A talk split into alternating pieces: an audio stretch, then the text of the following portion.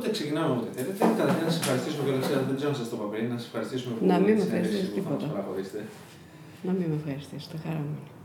Θα ήθελα να ξεκινήσω να μας πείτε μερικά λόγια σχετικά το, με το τι συνέβαινε την εποχή της μεταπολίτευσης ε, στα μουσικά και στα κοινωνικά δρόμενα στην Ελλάδα; Έχοντα ζήσει αυτή την εποχή, είμαι σχεδόν βέβαιη ότι ήταν μια ε, εποχή που την μυθοποιήσαμε πάρα πολύ εκ των υστέρων και μόλις σήμερα αρχίζουμε να την απομυθοποιούμε. Στην πραγματικότητα ήταν η γέννηση μιας σειράς από αντικσοότητες. Εμείς μεγαλώσαμε σε μια εποχή μέσα στη Χούντα, όπου όλα τα πράγματα έπρεπε να μην υπερβαίνουν το απόλυτα δομημένο, αυτό που επιτρεπόταν. Έτσι λοιπόν δεν είχαμε κριτήριο για το τι θα μπορούσαμε ενδεχομένως άλλο να σκεφτούμε και πώς αλλιώς να αντιδράσουμε. Περνάμε λοιπόν στην πρώτη φάση της μεταπολίτευσης, όπου ο ενθουσιασμός ότι απελευθερωθήκαμε, ό,τι, ό,τι, ό,τι, ό,τι, μας έβαλε και εμάς μια διαδικασία ενθουσιασμού. Αυτό δημιούργησε καινούριους μύθους. Όλα επιτρέπονται, όλοι είμαστε ελεύθεροι και τα λοιπά και τα λοιπά. Μιλάω για τα νιάτα εκείνης της ε, εποχής. Στην πραγματικότητα, ο κόσμος βγαίνοντας από την ε, δικτατορία εγκλωβίστηκε πολύ γρήγορα σε δύο τεράστιους πολιτικούς συνδυασμούς. Έναν κεντροδεξιό και έναν κεντροαριστερό και ε, συγχρόνως γεννήθηκε και ρίζωσε το δημιουργικό για μένα ρεύμα της αριστεράς. Και λέω για μένα γιατί ούτως ή άλλως η αριστεράς σε ιδεολογία είναι κάτι το δημιουργικό αλλά βοήθησε πάρα πολλούς από εμάς να ταυτίσουμε το εγώ μας με την καλλιτεχνική δημιουργία. Έστω και, ανα... Έστω και βλέποντας και παρατηρώντας κάποιους καλλιτέχνες, μάλλον πολλούς καλλιτέχνες, να πηγαίνουν προς τα αριστερά. Κάπου δηλαδή μας παρέσυρε δημιουργικά το γεγονός ότι πάρα πολύ μεγάλο ποσοστό των καλλιτεχνών και των διανοούμενων της εποχής του 73, 75, 76 ε, ταυτιζόντουσαν με την αριστερή ιδεολογία. Όχι με τα αριστερά κόμματα, δεν μιλάω για κόμματα. Αυτό δυστυχώς το φαινόμενο, καθώς πέρασαν κάποια χρόνια μετά, αντί να δημιουργήσει, να μεσουρανίσει, κατά τη γνώμη μου να διοικήσει τους άλλους ιδεολογικά, εγκλωβίστηκε μέσα στα άλλα πιο ρεαλιστικά, ας πούμε, πιο, πιο πολιτικά, πιο κομματικά ε, προσχήματα. Εμείς όμως τότε, στη μεταπολίτευση όπου και αναφερόμαστε, είχαμε, αν θέλετε, την τύχη με το μέρος μας. Τώρα θα μου πείτε μήπως ωρεοποιώ την κατάσταση. Δεν την ωρεοποιώ. Είμαι έτοιμη να σας πω ότι όλη αυτή η δημιουργική κατάσταση οδήγησε σε μία πλάνη. Και η πλάνη είναι αυτό που ζούμε σήμερα. Δηλαδή ο εγκλωβισμός, από εκεί που ήμασταν εγκλωβισμένοι σε κόμματα και σε μηχανισμούς πολιτικούς, αυτή τη στιγμή είμαστε εγκλωβισμένοι στον καπιταλισμό. Με την έννοια της απόλυτης ε, καταναλωτικής τάσης. Θα έλεγα έτσι για να παρηγορήσω τον εαυτό μου ότι από αυτή την άποψη προτιμώ εκείνη τη γενιά στην οποία μεγάλωσα εγώ από αυτή τη γενιά που μεγαλώνουν τα παιδιά μας. Θα θέλατε να μας πείτε ονομαστικά κάποιους Έλληνες συνθέτες οι οποίοι δράσαν την εποχή της μεταπολίτευσης; Το ονομαστικά δεν έχει νομίζω πολύ σημασία όσο να πούμε μερικά πράγματα για το τι υπήρχε εκείνη την εποχή.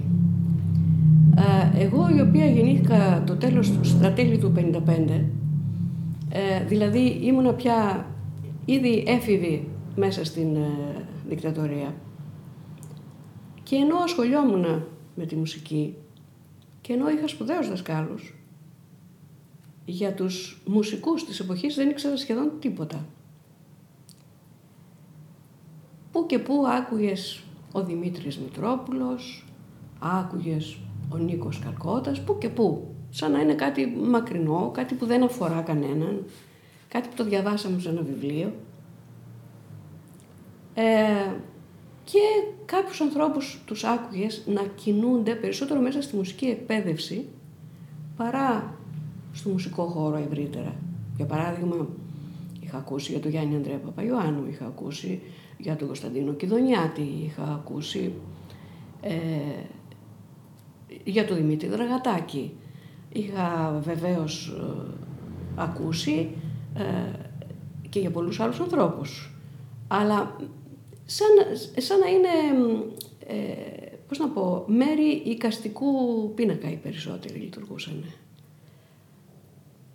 Ακριβώς μετά την ε, μεταπολίτευση, επειδή απελευθερώθηκαν, όπως σας είπα, δυνάμεις δημιουργικές, ξαφνικά ανακαλύψαμε ότι όλοι αυτοί οι άνθρωποι είναι ζωντανές δημιουργικές προσωπικότητες. Ακόμη και πεθαμένοι, ο Νίκος Καλκώτας, για παράδειγμα, ότι είναι ένας μέγιστος α, συνθέτης.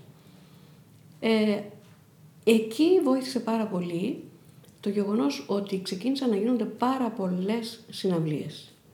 Όποιος λοιπόν από εμάς πιτσιρικάς ενδιαφερόταν να πάει να ακούσει, έπεφτε ξαφνικά μπροστά σε πολύ ενδιαφέροντα ονόματα. Ο Γιάννης Χρήστου, για παράδειγμα. Ο Γιάννης Χρήστου δεν είναι παιδί της ε, μεταπολίτευσης, είναι όμως ένας συνθέτης τον οποίο τον αγνούσαμε παντελώς. Ή πώς είναι η μουσική του Νίκου Σκαλκότα. Εγώ, ας πούμε, που ήμουν και από τους πρώτους που έπαιξαν Νίκος Καλκότα, δεν είχα ακούσει Νίκος Καλκότα. Ε, ο Γιώργος Σισιλιάνος. Έτυχε συμπτωματικά να ακούσω κάτι και πήγα και τον βρήκα και τον γνώρισα.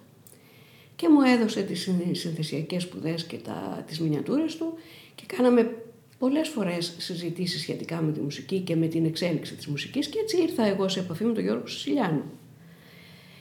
Επίσης υπήρχαν νεότεροι άνθρωποι οι οποίοι είχαν ήδη πατήσει στο χώρο της ε, μουσικής. Για παράδειγμα, ο Γιώργος Κουρουπός, ε, η γενιά των, των παιδιών του Χατζηδάκη, ε, ο Μιχάλης Τραυλός, Άνθρωποι δηλαδή που έπαιξαν και στη συνέχεια σοβαρό και ωραίο ρόλο μέσα στη δημιουργία της, ε, της μουσικής στην τωρινή Ελλάδα. Επίσης, ε, θεωρώ ότι ήταν μια πολύ δημιουργική ομάδα, η ομάδα ε, του Μιχάλη Γρηγορίου, του Βαγγέλη Κατσούλη, του Θάνου Μικρούτσικου εκείνης της εποχής, ας μου συγχωρηθεί η, η υποσημείωση του εκείνης της εποχής, που ήταν ιδιαίτερα σκεπτόμενοι άνθρωποι, με ιδεολογία και με μια ιδεαλιστική άποψη για τη μουσική δημιουργία. Επίσης δούλευε πολύ ο Κυριάκος ο Σφέτσας και πάρα πολύ ο Δημήτρης Μαρακόπουλος, ο Χάρης Ξανθουδάκης, προς, όλες, προς όλα τα πλοκάμια της μουσικής δημιουργίας και της πιο ελαφράς και της πιο κλασικής και της πιο πρωτοποριακής. Αλλά αυτό είναι νομίζω η, η υγεία της μουσικής δημιουργίας, να μπορούν οι άνθρωποι να εκφράζονται με τον τρόπο το δημιουργικό που θέλει ο καθένας, ε, που έχει αποφασίσει ο καθένας και που η ψυχή του του, του επιτάσσει και του επιβάλλει να ασχολείται. Ήταν γενικά μια πολύ ενδιαφέρουσα και πλούσια γενιά δημιουργών νομίζω. Αλλά και για μας που δεν ήμασταν συνθέτες, ήμασταν εκολαπτώμενοι μουσική, ήταν μια πολύ γεμάτη και ουσιαστική παρέα όλοι αυτοί οι άνθρωποι. Και όταν λέω παρέα, εννοώ και αυτούς που δεν κάναμε παρέα. Σε μια μουσική οικογένεια ευρύτερης, ε, ευρύτερου Σε αυτήν την ε, πραγματικότητα ξεκινήσαμε ε, και εγώ προσωπικά σε αυτή την πραγματικότητα απεφάσισα να ασχοληθώ με την ελληνική μουσική. Πολύ όμορφα. Ε, Δυστυχώς θα πρέπει τώρα να σας ε, καταθέσω λίγο, γιατί το επόμενο θέμα που ετοιμάζει είναι να σας ρωτήσω για τη μουσική εκπαίδευση στην Ελλάδα. Να Εκτός αν, έχετε, αν έχετε ετοιμάσει άλλο πλάνο, όχι, ε, με άλλη σειρά, κάπως να τα δείτε ότι κάπω θα έχετε δέσει. Ε, όχι, όχι, όπως θέλετε εσείς. Λοιπόν, η μουσική εκπαίδευση στην Ελλάδα είναι παιδί της εκπαίδευσης στην Ελλάδα. Μέσα στη δικτατορία η εκπαίδευση ήταν μονοσήμαντη και άθλια Εγώ καμιά φορά ξε, ξεφυλίζω τα βιβλία τα οποία διαβάζαμε στο σχολείο εκείνη την εποχή και ξεσπάω σε γέλια. Δεν μπορώ να ξεσπάσω σε λιγμούς πια, έχει, έχει γίνει παρελθόν. Αλλά ξεσπάω σε τρομερά γέλια. Λοιπόν, αυτή η εκπαίδευση, λυπάμαι που θα είμαι τόσο αυστηρή, αλλά εξακολουθεί. Μέσα από προσχήματα και από υποκρισίες έχουν κρατήσει γενιές ολόκληρες παιδιών σε κατάσταση μη παιδείας. Δεν υπάρχει τίποτα το ουσιαστικό στην παιδεία, δεν υπήρχε ούτε σε εμάς, αλλά εμείς επειδή ξεπηδήσαμε μέσα από αυτή την δύσκολη κατάσταση, αναπτύξαμε προσωπικές, δημιουργικές αντιστάσεις. Στη συνέχεια ο καταναλωτισμός δεν επέτρεψε στα παιδιά να ασκηθούν στο να αποκτούν αντιστάσεις. Δεν μπορούμε λοιπόν να πούμε ότι φταίνουν τα παιδιά που δεν υπάρχει σχολείο. Αν υπήρχε σχολείο, αν υπήρχε ουσιαστική εκπαίδευση με την έννοια των αρχαίων Ελλήνων, πάλι θα πούμε αυτή την πασίγνωστη κουβέντα, ε, ότι χρειάζεται γνώση και αγωγή της ψυχής συγχρόνως. Αν υπήρχε λοιπόν παιδεία, δεν θα καταναλώνονταν όλος αυτός ο τεράστιος ε, χρόνος, αυτές οι εργατοώρες σε βάρος της ψυχής των παιδιών, με μια παιδεία η οποία ούτε τεχνοκρατική είναι, ούτε ανθρωπιστική είναι, ούτε τίποτα. Πώς λοιπόν ζητάμε να υπάρχει μουσική παιδεία όταν δεν υπάρχει παιδεία. Η παιδεία είναι η μαμά που κάνει τα παιδάκια. Η μουσική παιδεία και η παιδεία των τεχνών γενικότερα είναι παιδάκια της παιδείας. Εγώ τα τελευταία 5-6 χρόνια είμαι πολύ ανήσυχη για την από εδώ και πέρα κατάσταση και θλίβομαι για την από εδώ και πίσω κατάσταση. Και το δηλώνω. Τώρα, εκείνη την εποχή για την οποία μιλάμε, δηλαδή μεταξύ 73 και 80, μέσα στη χαρά, τον ενθουσιασμό και στην ανακάλυψη της μεσοαστικής και της μικροαστικής οικογένειας παιδείας όπως η παιδεία των τεχνών, ας πούμε η παιδεία της μουσικής που εγώ προσωπικά τουλάχιστον έχω καλύτερη εμπειρία να σας μεταφέρω, σημειώνονται πολύ μεγάλες εξελίξεις. Και θα σημειώσω κάτι. Ποσοστιαία η μεγαλύτερη ομάδα ε, μουσικών βγήκε από μικροαστικά και μεσοαστικά ε, επίπεδα στην κοινωνία. Αν και η μυθοπλασία έλεγε και συνεχίζει να λέει λυπάμαι ότι είμαστε όλοι παιδιά πολύ μεγάλων και πλουσίων οικογενειών που δεν ξέραμε τι να κάνουμε και ασχολιόμαστε με τις τέχνες. Αυτά είναι παραμύθια όπως καταλαβαίνει ο καθένας. Λοιπόν, το γεγονός ότι μέσα από αυτή την φτωχή παιδεία μουσικής βγήκαμε το 80% των σημερινών μουσικών, επιτυχημένων, λιγότερο επιτυχημένων, ε, συνεχιζόντων ή μη συνεχιζόντων, αυτό σημαίνει ότι η χαρά, ο ενθουσιασμός και η αγάπη της οικογένειας να δώσει την παιδεία που δεν είχε η ίδια στα παιδιά τους, έπαιξε έναν πάρα πολύ δημιουργικό ρόλο. Μετά το 85 άρχισε να θεωρείται αυτονόητο ότι αν μάθουμε λίγη μουσική θα μπορούμε να παίζουμε τραγούδια. Συνεπώς πέσαμε πάλι στην παρακμιακή λογική που ήθελε μερικούς μεν ανθρώπους επειδή είχαν αυτό το περίφημο ταλέντο, δεν κατάλαβα ποτέ τι είναι αυτό. Αλλά, εν πάση περιπτώσει, ο μέσος άνθρωπος αποκαλεί ταλέντο γενικώ και ορίστος κάτι της. Αυτοί λοιπόν που είχαν το ταλέντο μπορούσαν να είναι μουσικοί, δεν αφορούσαν όμως την κοινωνία, δεν αφορούσαν την παραγωγή. Οι άλλοι, το μόνο που θέλανε τη μουσική είναι να μπορούν να παίζουν τραγούδια. Και καλά, μεν, σε, σε εποχές που υπήρχαν τραγούδια. Για ελάτε τώρα να μεταφέρουμε αυτό, αυτή την ιδεολειψία στο σήμερα, που δεν υπάρχει τίποτα. Και πρωτίστως δεν υπάρχει τραγούδι, γιατί και συνθέτες υπάρχουν και μουσική υπάρχει.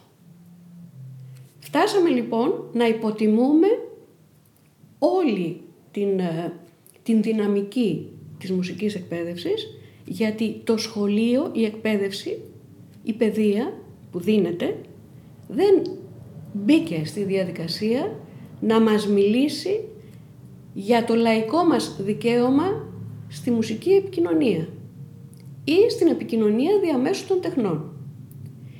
Η μουσική είναι μια ανθρώπινη, μια φυσική κατάσταση. Σαν μια φυσική κατάσταση θα έπρεπε να διδάσκεται. Και σε, σαν, όχι σαν κάτι που δεν αφορά όλους τους ανθρώπους. Και εν πάση περιπτώσει είναι και λαϊκό δικαίωμα. Επιμένω πολύ σε αυτόν τον όρο. Όλοι μας έχουμε δικαίωμα να προσεγγίσουμε την τέχνη. Γιατί η τέχνη είναι η αγωγή της ψυχής. Πώς είναι δυνατόν λοιπόν ένας άνθρωπος καταναλωτικός στο 99% να διαφυλάξει την ψυχική πληγία χωρίς να γυμνάσει, να ασκήσει και να δημιουργήσει μια αρμονία με την ψυχή του. Ούτε καν λοιπόν αυτού του είδους η πρωτεύουσα σημασία των τεχνών δεν δόθηκε ποτέ, αντιθέτως απαξιώθηκε, από τις πολιτικές ηγεσίες. Θα γυρίσω πάλι στη μεταπολίτευση για να σας πω κάτι σχετικά με αυτό. Θυμάμαι δύο-τρεις προσωπικότητες που είχαν άμεση προσωπική σχέση με τη μουσική. Ας μιλήσω μόνο για τη μουσική. Ο ένας ήταν ο τότε πρόεδρος της ΕΔΑ, ο Ηλίας Ηλιού. Ε, ο άλλος ήταν ο μετέπειτα πρόεδρος Δημοκρατίας, ο Κωνσταντίνος Στεφανόπουλος. Εγώ προσωπικά δεν θυμάμαι κανέναν άλλο πολιτικό να έχει σχέση με τη μουσική. Εννοώ προσωπική, όχι υποκριτική. Υποκριτική έχουν όλοι, δεν τους βλέπετε. Όπου ε, γίνεται κάτι με φωτογράφο, είναι και αυτοί εκεί. Αλλά δεν μιλώ γι' αυτό. Ο μόνος μουσικός, συμπτωματικά μουσικός, που πήρε θέση Υπουργού Πολιτισμού ήταν ο Θάνος Μικρούτσικος. Θα μου πείτε και τι έκανε. Ελάχιστα πράγματα έκανε, αλλά δεν θυμάμαι κανέναν άλλο Υπουργό Πολιτισμού να έχει την παραμικρή σχέση με τον πολιτισμό. Με τα αθλητικά ναι, περισσότεροι έχουν πολύ καλή σχέση. Εξού και αυτό το εξάμβλωμα ότι ο Υπουργός Πολιτισμού είναι και Υπουργός του Ποδοσφαίρου. Δεν υποτιμώ τίποτα, άλλο το ένα όμως και άλλο το άλλο. Δεν μπορεί να τα ταυτίσουμε όλα. Λοιπόν, στη διαδρομή από το 73, καλά και το πριν φυσικά, πολύ χειρότερο ήταν λόγω της δικτατορίας, αλλά ας πούμε λοιπόν στη μεταπολίτευση μέχρι σήμερα, δεν έχουμε καμιά αποδοχή, καμιά παραδοχή ότι είναι δυναμική κατάσταση ο πολιτισμός. Έχουμε παραδοχή μόνο του γεγονός ότι μπορούμε να τον εκμεταλλευόμαστε. Μόνο τα τελευταία 20 χρόνια θα μπορούσαμε να πούμε ότι ο πολιτισμός μέσα από κάποιες δημιουργικές καταστάσεις που δημιούργησαν, για παράδειγμα, το μέγαρο της μουσικής, που δημιούργησαν μια ορχήστρα όπως η Ορχήστρα των Χρωμάτων, που έχει παίξει εξαιρετικά δημιουργικό ρόλο στην πορεία της, της μουσικής μας ζωής.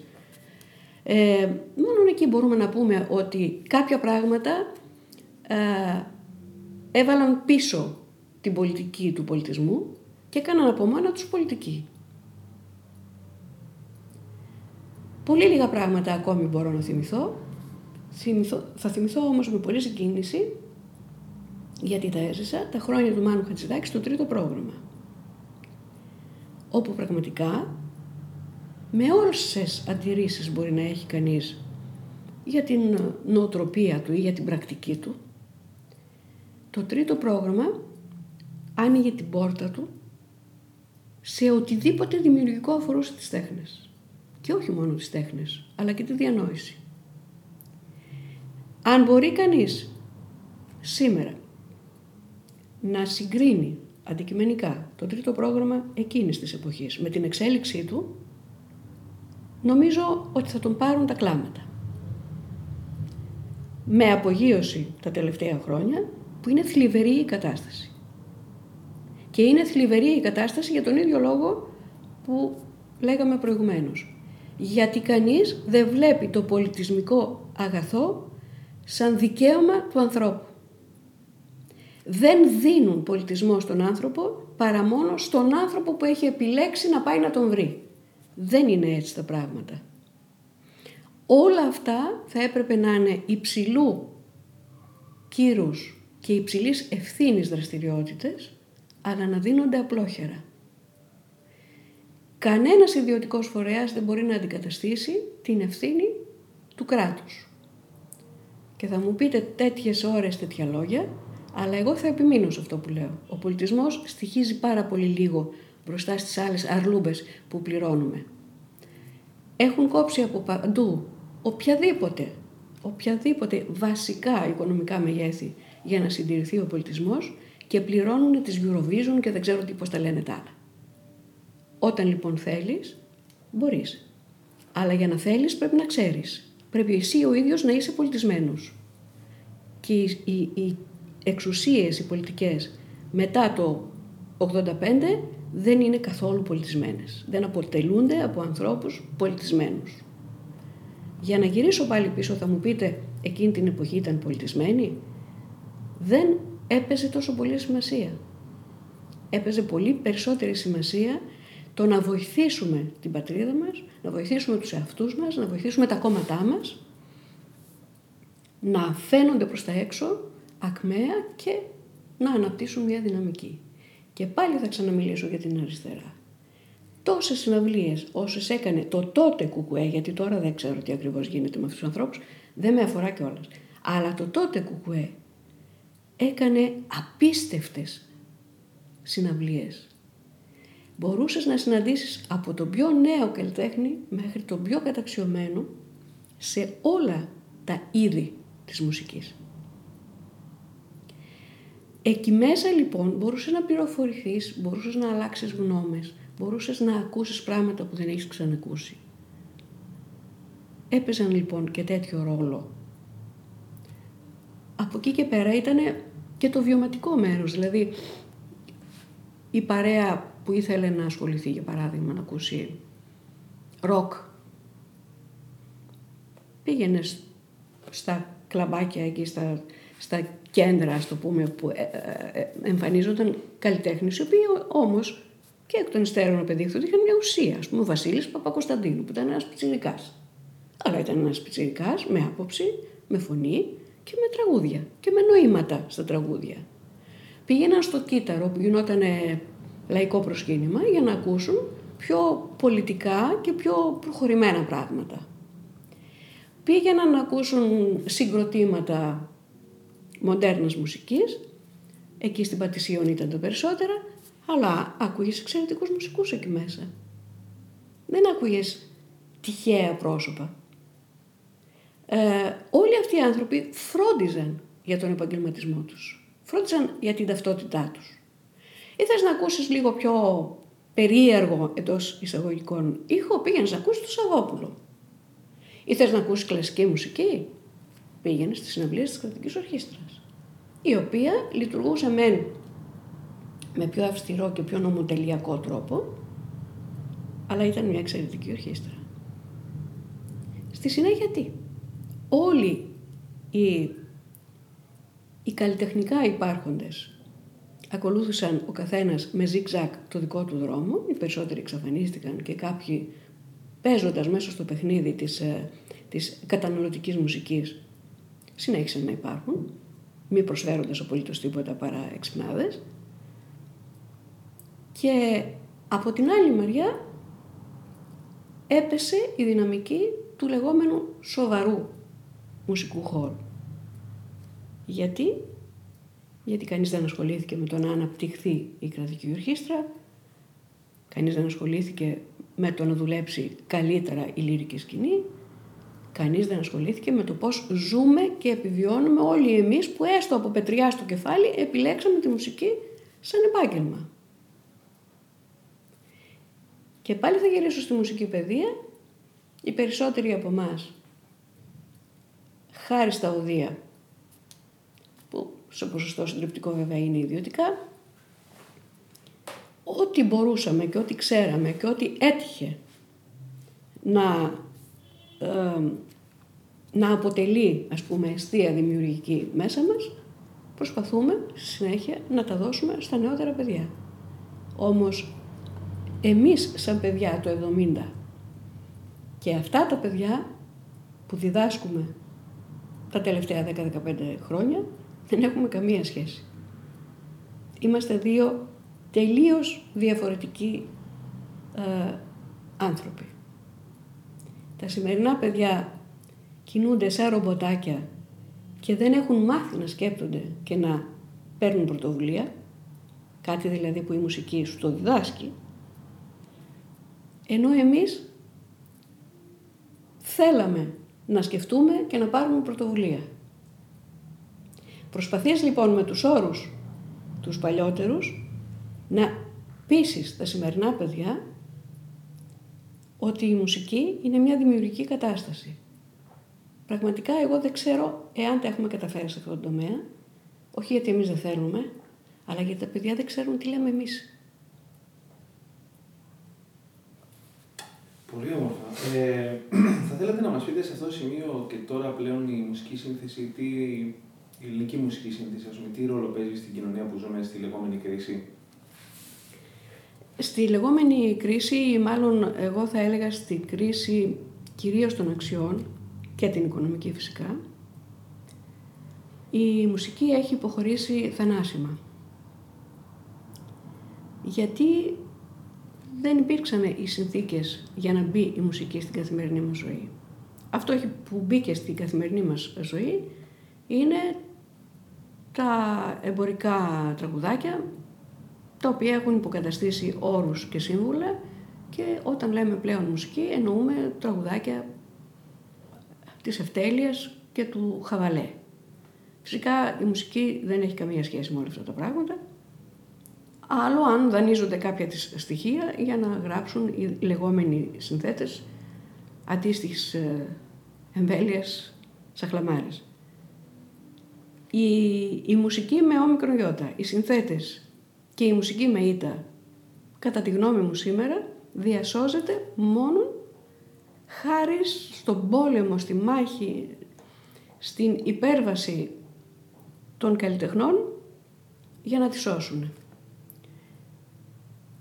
Δεν βλέπω να παίζει κανένα ρόλο και δεν ξέρω τι μας περιμένει. Μιλάω για όλη την μουσική οικογένεια. Εμείς δεν ήμασταν ποτέ άνθρωποι της παραγωγής με την έννοια του καλά αμοιβόμενου. Αυτό όμως δεν μας στέρισε ποτέ την αυτοεκτίμηση και την εκτίμηση. Αυτή τη στιγμή η μεν αυτοεκτίμησή μας πέφτει καθημερινά περισσότερο, γιατί όταν ζεις σε ένα περιβάλλον το οποίο σου απομυζά και την τελευταία θετική σκέψη και την τελευταία δημιουργική έμπνευση, πώς είναι δυνατόν να διασώσεις τη ζωή σου. Από την άλλη μεριά, οι περισσότεροι καλλιτέχνες έχουν αυτή τη στιγμή πρόβλημα επιβίωσης. Διότι βέβαια δεν ξεκίνησε η κρίση να χτυπάει ούτε τους δασκάλους των Αγγλικών, ούτε τους δασκάλους των μαθηματικών. Θέλω να πω, αυτά που η μέση ελληνική οικογένεια θεωρεί απαραίτητα δεν είναι σίγουρα η εκπαίδευση της ε, τέχνης. Ούτε η τέχνη ως άμυνα της ψυχής, όπως τόσες φορές το είπα. Βλέπετε στο μέγαρο της μουσικής, χαρακτηριστικό φαινόμενο. Το μέγαρο της μουσικής φέτος είναι μισό πάντα, όποτε και να πάει κανείς. Έχει μειώσει τα εισιτήρια. Δεν μπορεί όμως ο κόσμος να πάει και αν κριθεί, μάλλον αν χρειαστεί να κρίνει ο υποψήφιος ακροατής, τι προέχει, προέχει δύο ώρες παραπάνω μαθηματικά για να περάσει ο γιος του ή η κόρη του την τάξη ή μια παρακολούθηση μια συναυλίας ή μιας όπερας ή ενός άλλου δημιουργικού δρόμενου θα επιλέξει τις δύο ώρες παραπάνω των μαθηματικών, της ιστορίας κτλ. Συμπτωματικό είναι το παράδειγμα που αναφέρω. Λοιπόν, αυτή τη στιγμή δεν μπορώ ούτε καν, αν και είμαι θετική μονίμως, δεν μπορώ να είμαι αισιόδοξη. Δεν μπορώ να σκεφτώ τίποτα το δημιουργικό που θα έρθει αύριο. Πιστεύω ότι αυτή η κρίση θα συνθλίψει τελειωτικά κάθε, δημιουργική, κάθε δημιουργικό έναυσμα των Ελλήνων καλλιτεχνών αλλά θέλω να πιστεύω ότι αν τα καταφέρουμε και επιβιώσουμε θα είμαστε εμείς οι ίδιοι, η γενιά δηλαδή που πλησιάζουμε τα 60, θα είμαστε και η γενιά που θα ξαναξεκινήσει. Πιστεύω ότι η μεταπολίτευση μας έχει κάνει πολύ γερούς και πολύ αγωνιστικούς ανθρώπους. Τι θα συμβουλεύατε ένα νέο συνθέτη; Ε, θα τον συμβούλευα να υπερασπιστεί τη δημιουργικότητά του. Γιατί η δημιουργικότητα είναι το παν για να μην μας χρειαστεί ψυχίατρος. Ένας άνθρωπος λοιπόν που το διαθέτει θα πρέπει να το φυλάξει σαν ένα κόσμημα τεράστιας αξίας που έρχεται από το παρελθόν. Από την άλλη μεριά δεν θα του έλεγα ποτέ μην ανησυχείς, για σένα θα είναι καλύτερα τα πράγματα. Θα του έλεγα επειδή πρόκειται να είναι πολύ χειρότερα για σένα τα πράγματα, φρόντισε να ξεχωρίσεις το βιοπορισμό από τη δημιουργία.